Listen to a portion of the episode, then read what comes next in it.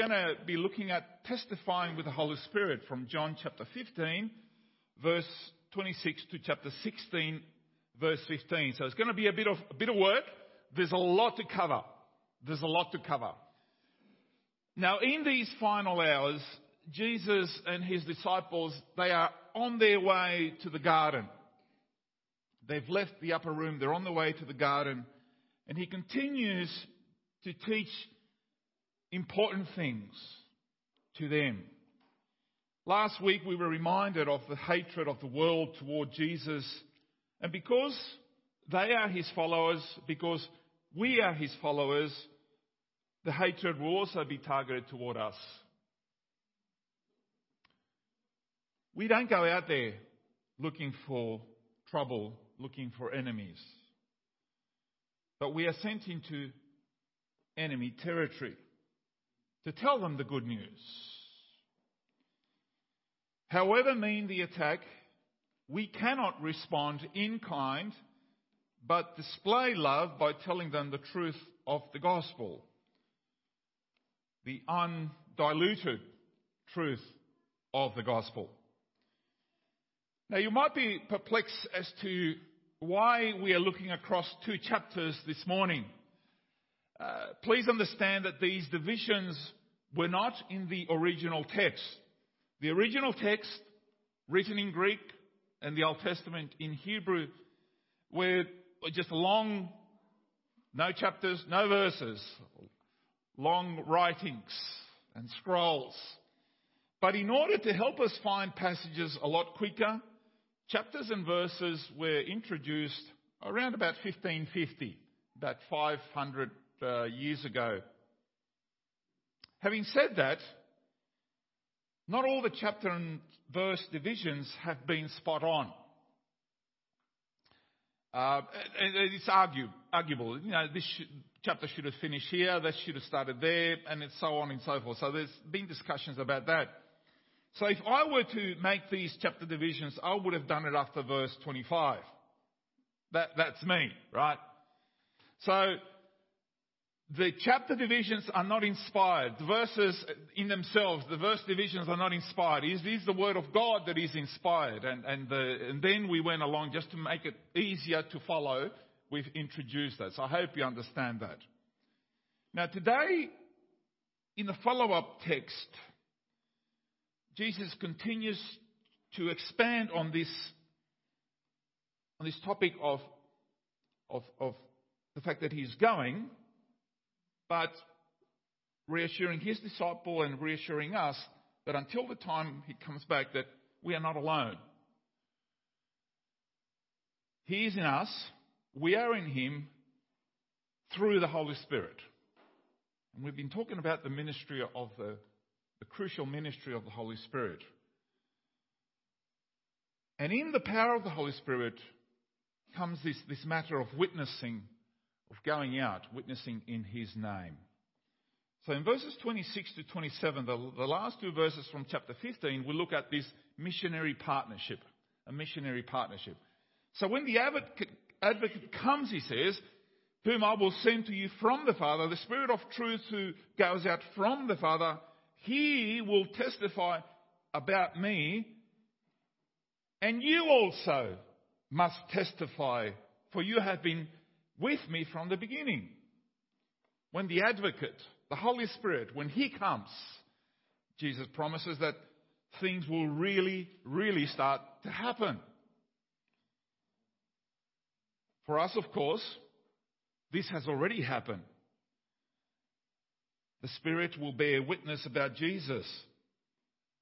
We must also bear witness to the world about Jesus in the power of the Holy Spirit. Now, I think at times we wish to agree with the, the elder or the, the minister who, about two, three hundred years ago, told William Carey. William Carey uh, wanted to uh, go into the mission field, and uh, so he presented his credentials and his plans to to church, and uh, and one of the elders uh, or the pastor there said, sit down, young man. If God wants to save the heathen, he will do it himself. Now, I, I, I, I um, and part of me says, yeah, I agree with you, brother. I don't want to go. Let's just let, just let God do it. Right? Let, let God, if he wants to save, let him do it. But is that what we read in the scriptures?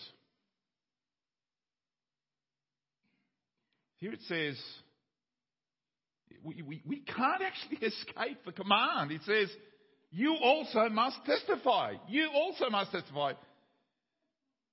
The early church understood this, and so must we.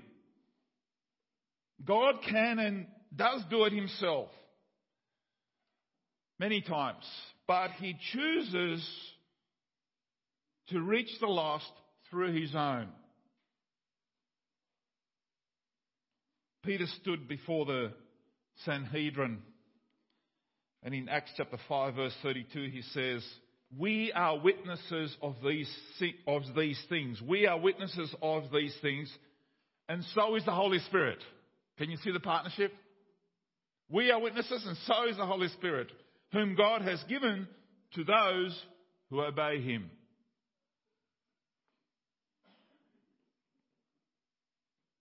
We are witnesses to the fact that Jesus is truly alive. We are witnesses of his birth, life, death, resurrection, the most historically verifiable event of 2,000 years ago. We have been called to tell the story, and that is challenging. It's a challenging task, isn't it? Yes, we try and, and train each other into the mechanics of witnesses. These are the steps. And these are important. How to lead someone to Christ with the important things of the truth. But you see, you can know all the mechanics and still not, not do any witnessing. When given the opportunity what we are called to do is tell others about God and what has happened to us as a result of that encounter, as a result of God in us. That is what an effective witness does. An effective witness tells what happened. We don't want to go into a witness protection scheme, right? Where nobody knows where we are. But I think that's what, unfortunately, many Christians, what's happened to many. We go into a witness protection program. God will protect me because the world is mean. Yes, it is. But you'll go out there, not camouflage. People need to know.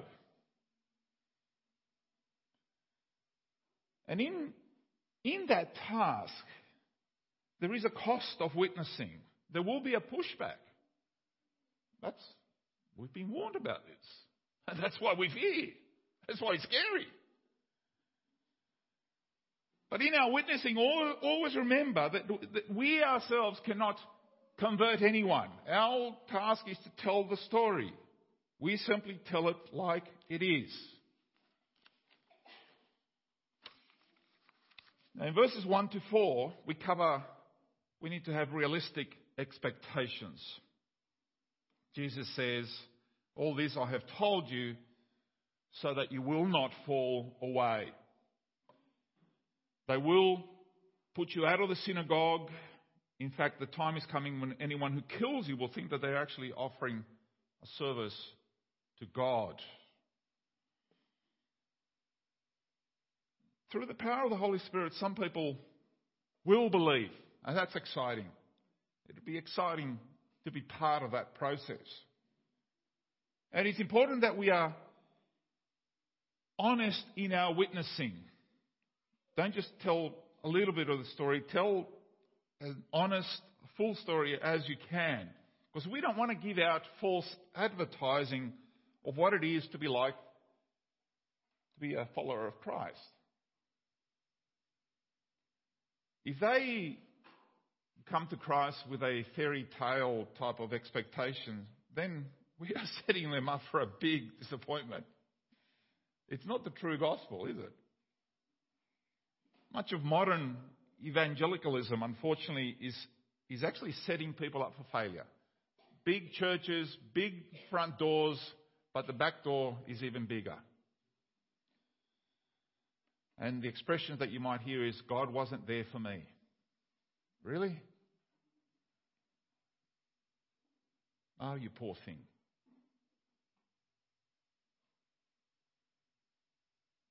They need to expect trials, tribulations. Be open, be honest, so they are better prepared with what comes. And, Jesus warns his disciples so that what, what's the reason? So that they may not fall away. The word fall away is, um, or stumble. Um, it's, the original word is scandalizo, which, uh, which, from which we get our word for scandal. Uh, it's a picture actually of a trap. It's a trap that, that would sometimes set for animals that when he touches it, it springs. Jesus didn't want the world's hatred to be a trigger, to be a snare, and to snare people in the trap of disillusionment, disappointment.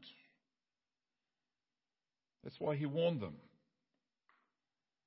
Now, the sufferings that Jesus speaks of here are not the sufferings that his disciples, his followers, that's all of us, share in common with the rest of the world. Every day, people lose a job.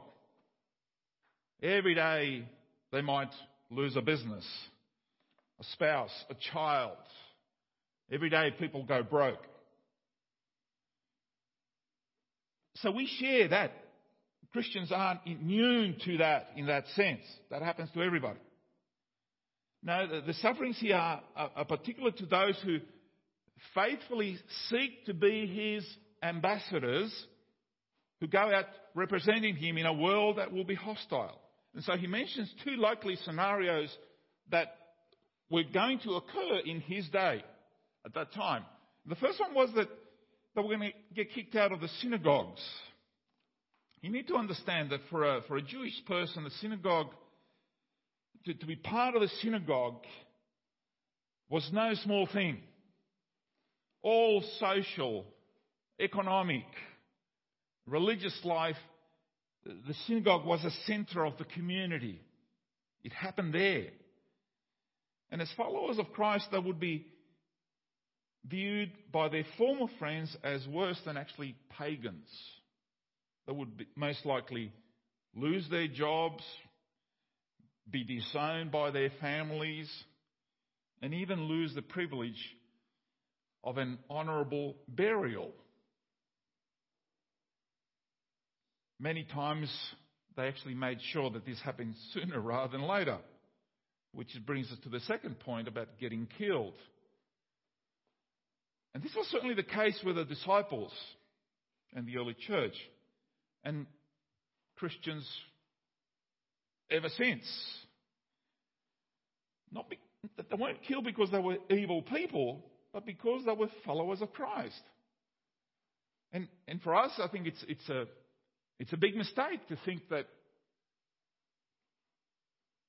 martyrdom is something that only happened years and years ago. It's, it's happening now.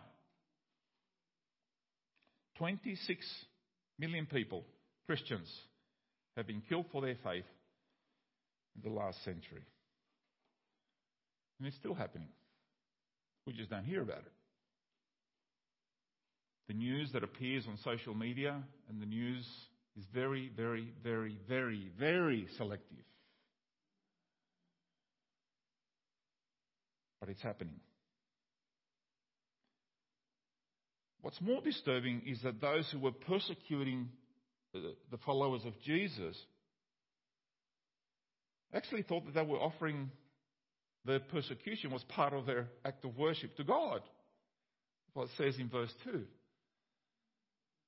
Now, you think that that's pretty strange. How can you possibly think that? Well, Paul the Apostle Paul acknowledged this in uh, Acts chapter 26, verses 9 to 11. This is what he said. He says, I too was convinced that I ought to do all that was possible to oppose the name of Jesus of Nazareth.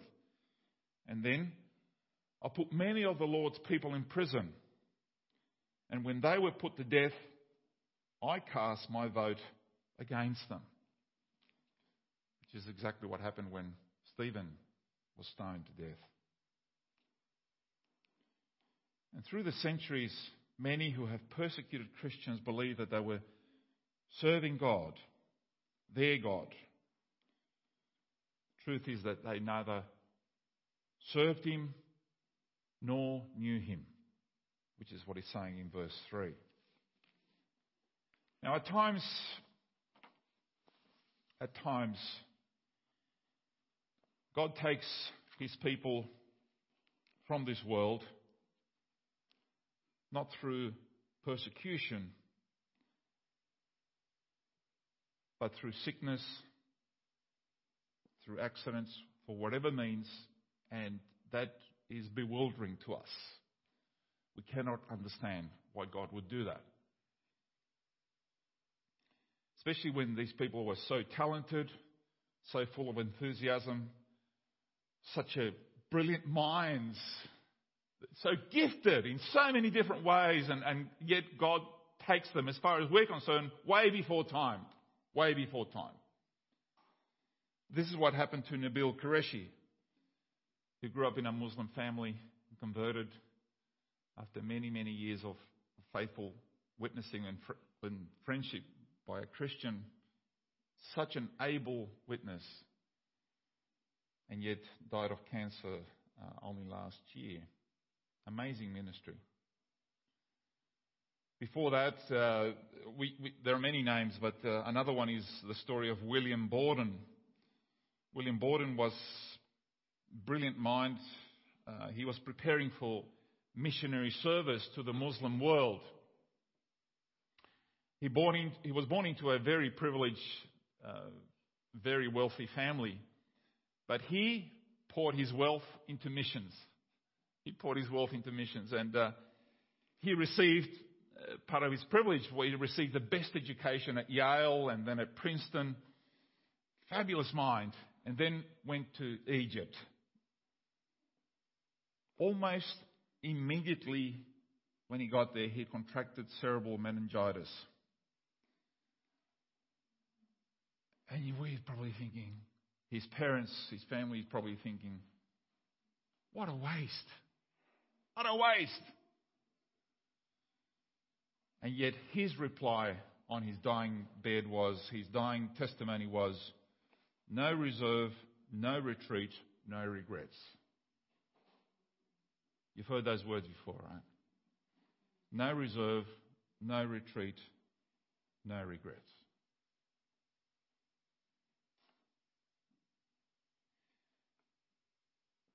Our values are very very skewed one way or another, aren't they?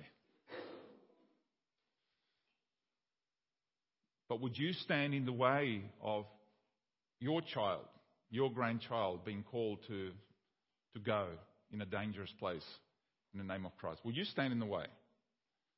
Or will you sit with them and pray with them and say, you know what this means, right?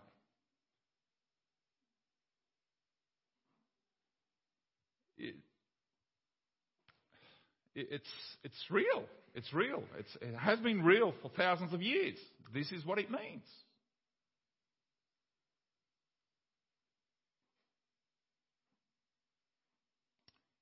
May God give us the strength and the wisdom to deal when the time comes. Maybe He's even calling one of us here right now to go. Now, beyond the grief, verses 4 to 7, beyond the grief. Jesus said, I did not tell you this from the beginning because I was with you, but now I'm going to him who sent me. None of you asked me, Where are you going? Rather, you are filled with grief. Jesus certainly spoke many things already about his own coming, suffering, and death. And then his resurrection. But, that, but now he, he speaks of his disciples' own future suffering because things were about to heat up. They were about to change dramatically. Moreover, up until this, this night, he had taken the brunt of the world's hatred. The world's hatred was directed against him. He was the, as it were, the lightning rod. But now it's going to be their turn. They're going to have to face the music. Now, it seems somewhat strange that Jesus here is rebuking his disciples for not asking a question that was already raised by Peter in chapter 13, verse 36. Lord, we don't know where you're going. So why is Jesus saying, nobody asked me when they in fact had asked him? Or is there something different about this time? Jesus knows what they're feeling. Jesus knows every heart. He knows what is in your mind, your thoughts, even. And this was no exception. What he is doing is that he is dealing with the grief that has blinded their perspective on things eternal, on the bigger picture. And therefore, their grief, they were so immersed in their grief that it was not honouring to God.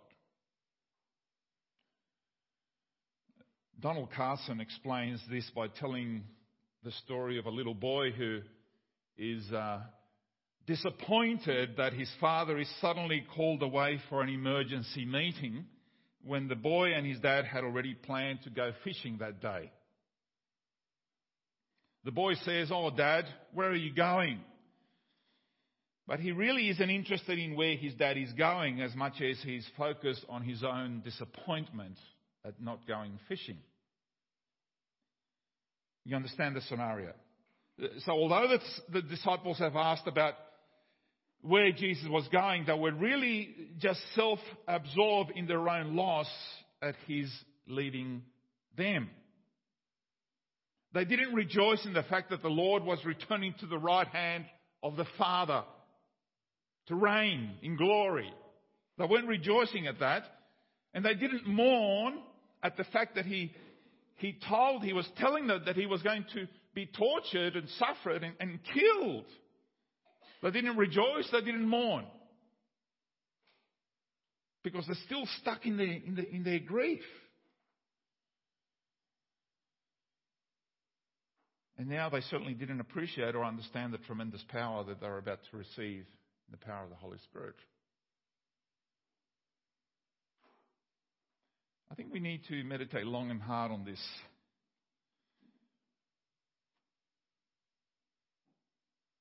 That even when we grieve and we mourn for things that lost and loved ones,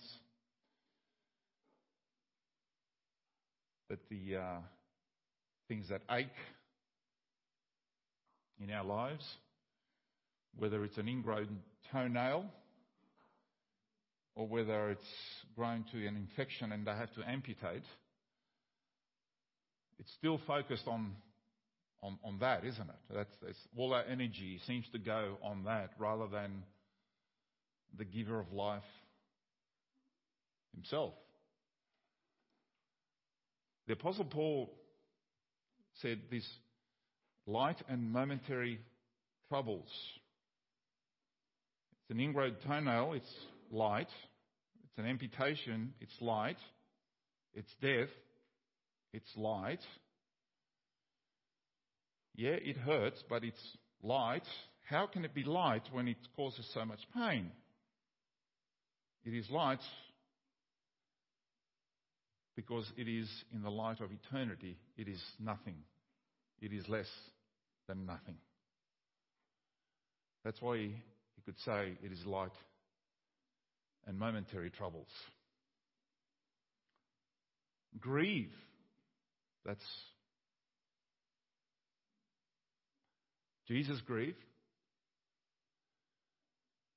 But in the context for a believer, it's a different different type of grief, isn't it? Very different.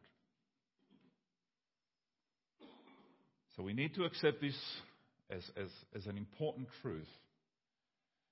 At the end of the day, it is not about you. Is it? It's not about you. Don't be immersed in the grief. It's all about me. No, it's not about you. It's about God. In verses 8 to 11, the Spirit convicts. When He comes, um, the, the, new NIV says prove, and the, the old NIV says convict, and many of the other versions actually have the word convict. He will convict the world to be in the wrong about sin and righteousness and judgment. About sin because people do not believe in me, about righteousness because I am going to the Father and where you can see me no longer, and about judgment because the prince of the world now stands condemned. Now, in taking this message to the world, we need to know that there are three conditions in the human heart that are, in, that are impossible for us, on human terms, humanly speaking, for us to overcome. If you don't accept this, you're going to be frustrated. First of all, people are spiritually dead. People are spiritually dead. Where does it say this in the Bible? That was part of our first reading, Ephesians chapter 2, verses 1 to 2. As for you, you were dead in your transgressions and sin, in which you used to live when you followed the ways of the world and of the ruler of the kingdom of the air, the Spirit who is now at work in those who are disobedient. You, God willing, all of you who are here are not spiritually dead, but the people out there are spiritually dead currently. Without Christ, they are spiritually dead. Secondly, the Bible says they are spiritually blind. Where does it say that? 2 Corinthians 4 4. The God of this age has blinded the minds of unbelievers so that they cannot see the light of the gospel that displays the glory of Christ, who is the image of God. They're dead, they are blind, and thirdly, they're actually held captive by the prisoner, by the enemy. They're, held, they're prisoners of the enemy. Where does it say this? 2 Timothy 2.26 that they will come to their senses and escape from the trap of the devil who has taken them captive to do his will. So, three things that are, humanly speaking, impossible to overcome dead, blind, and prisoners.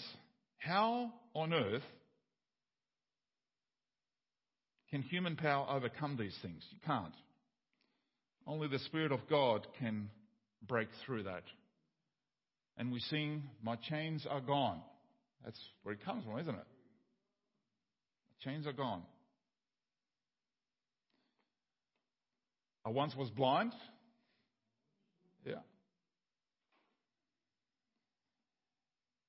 Dead, but now alive. Uh, apart from the convicting power of the Holy Spirit, we can't convict anybody. We can't make anybody, we can't convert anybody. I hope you understand that. And you try and tell your kids and your grandkids and you share with your workers and you're constantly there and you, you share the word. That is your task, but you cannot convert. You pray for them. That is your task. That is your responsibility. But only the Holy Spirit can convert. So I know it's fantastic if somebody does come to believe in Christ, then the most that you can rejoice in is the fact that God has used you. But you yourself have not converted anybody. Yes, a bit of pride, but stay, keep it humble, brother. Keep it humble. Because it was God. And be proud of the fact that God used you. And you obeyed and listened. So the Spirit is, the Spirit's job is to convict on these three things that are, that are mentioned here. The, the, first one he says is about sin. Here is the, the sin is actually of refusing to believe, to believe. Most people out there will think that they are good people, not sinners. I've done nothing wrong. You will hear that because why? They compare themselves to other people. They compare themselves to those who are in jail. but few of them compare themselves to Jesus. So the idea of sin is the thing that God has to convict us of. We tend to regard sin, we, we tend to target the sin as the, the, the sin out there is, is the, the outward signs of an inner problem. Adultery, robbery, murder. These are all outward signs. The problem, the, the, the crux of the problem is actually the sin of unbelief. People say, well, I'll need to clean up my act before I come to Christ, before I come to Jesus. No. Come to Jesus and He will clean you up. The other thing that the Holy Spirit will convict is about righteousness. His righteousness is required by His own character, His own holiness. He cannot have anything which is incompatible with His nature and character to come close to Him because that is who God is. The only solution for God is to reach down to us and impute us with His perfect righteousness, the righteousness of Christ. And what happens is that there is an exchange. He takes our sin and imputes it on his account, and he gives us his righteousness. 2 Corinthians 5:21, great verse. When you're sharing with someone, this is an important verse to remember. He made him who knew no sin to be sin on our behalf, that we might become the righteousness of God in him. Great verse. And about judgment. The third thing that, the Holy Spirit will convey is about judgment. Now, you open your eyes and, and, and, and you will see two very unpopular themes going. Um, the thread of modern Christianity has this. You can see it two unpopular themes in modern evangelical circles. One is the need to suffer for the gospel. That is very unpopular. I've mentioned that already. Rather than suffering, modern Christianity is into having a successful, happy life.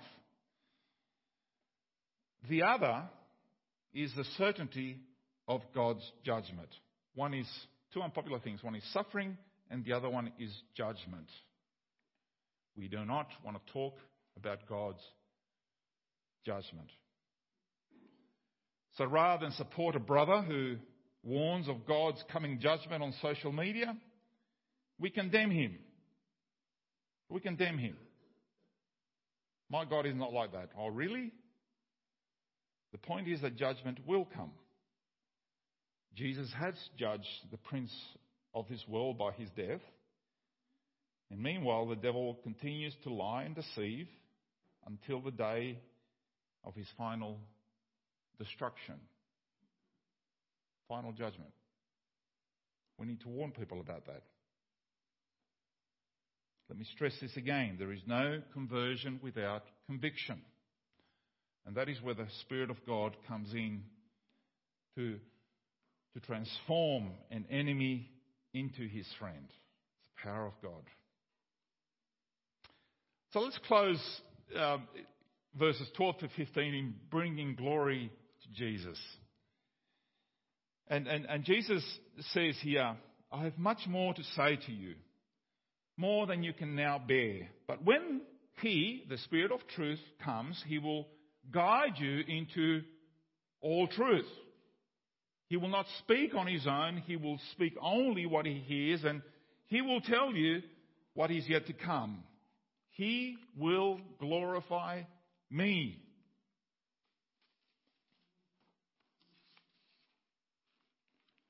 Now, Jesus has much more to say to them. There's not much time left, right? But this is not the time to do so. They're already overwhelmed by what they have heard. Bang, bang, bang. Jesus is bringing the three years of education into a final final exam says this is what it means, guys.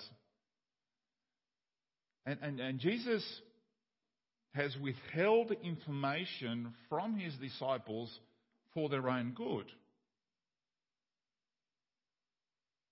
And, and this was another manifestation. This is another act of his grace. Not to tell them everything they wanted to know.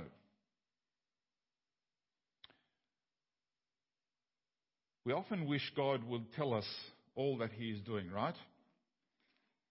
Or is about to do. What are you doing, Lord? Please tell me. In His grace, He withholds from us those things that we do not need to know. Perhaps even those things that would only cause us more anguish if we did know them.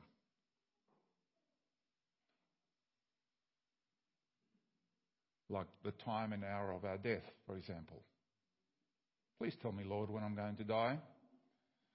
Well, it's actually tomorrow, Paul. Okay then. I'm going to make a few phone calls.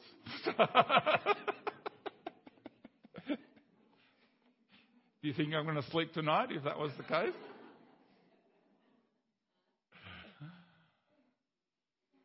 Some things we don't need to know.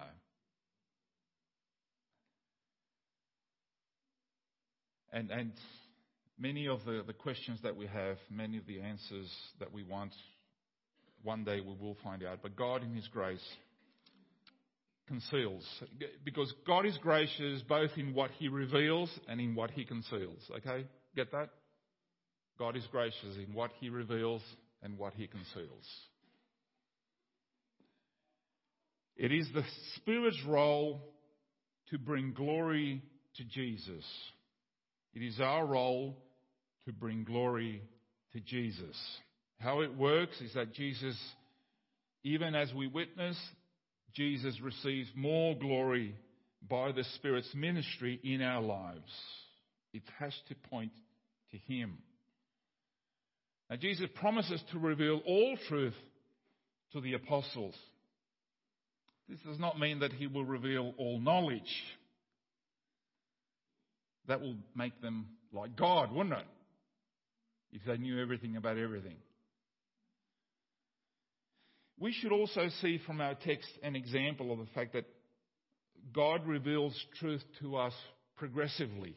Now, I know this is, this is dangerous because there are cults out there, the Mormons, JWs, and others who have um, when you present to them the, the scriptures and they say they present to you the writings of Joseph Smith and Russell and others, they will say, but this is the latest revelation of God. And they say, because why? Because they believe in progressive revelation. Now, to some extent, there is progressive revelation. But it is important to keep a firm hold on the truth that the definite revelation has been given to us in Scripture. Christian teaching is the teaching God gave through Christ and Christ's apostles. Nothing can be authentic Christianity if it does not agree with this. So when a charlatan gets up on the pulpit and says, God told me this new thing that he's going to do. The end of the world is, I don't know, 2021. And many people follow and believe. Really? It is not for you to know. It's not for you to know. But God will let us know those things that we need to know. He will point us. He will take us to Scripture. He will be consistent with what He's already told us. And He will reveal to us as we mature, as we grow, those things that we need to know progressively. He knows how to teach us. He knows what we can bear and what we can't. And when it comes to truth, there's two sad extremes. One extreme leaves aside any serious study of truth and dismisses it as uh, simply being unspiritual. You're not spiritual enough, brother. You've got to feel it. You've got to experience it. It is all about the feeling, and you need to work yourself up in, in, in, worship if you want to be considered spiritual. You need to show the, the gifts of the Spirit and the extraordinary gifts of the Spirit. The other extreme, so that's one extreme of Christianity. The other extreme depreciates and it, it, it doesn't want to know anything about spontaneous joy and enthusiasm in worship, dismissing it all as just being merely emotive reactions. As if the glory we offer Jesus depends solely on how many doctrinal truths we're able to recite or remember. Both extremes are dangerous. You see, Jesus warned the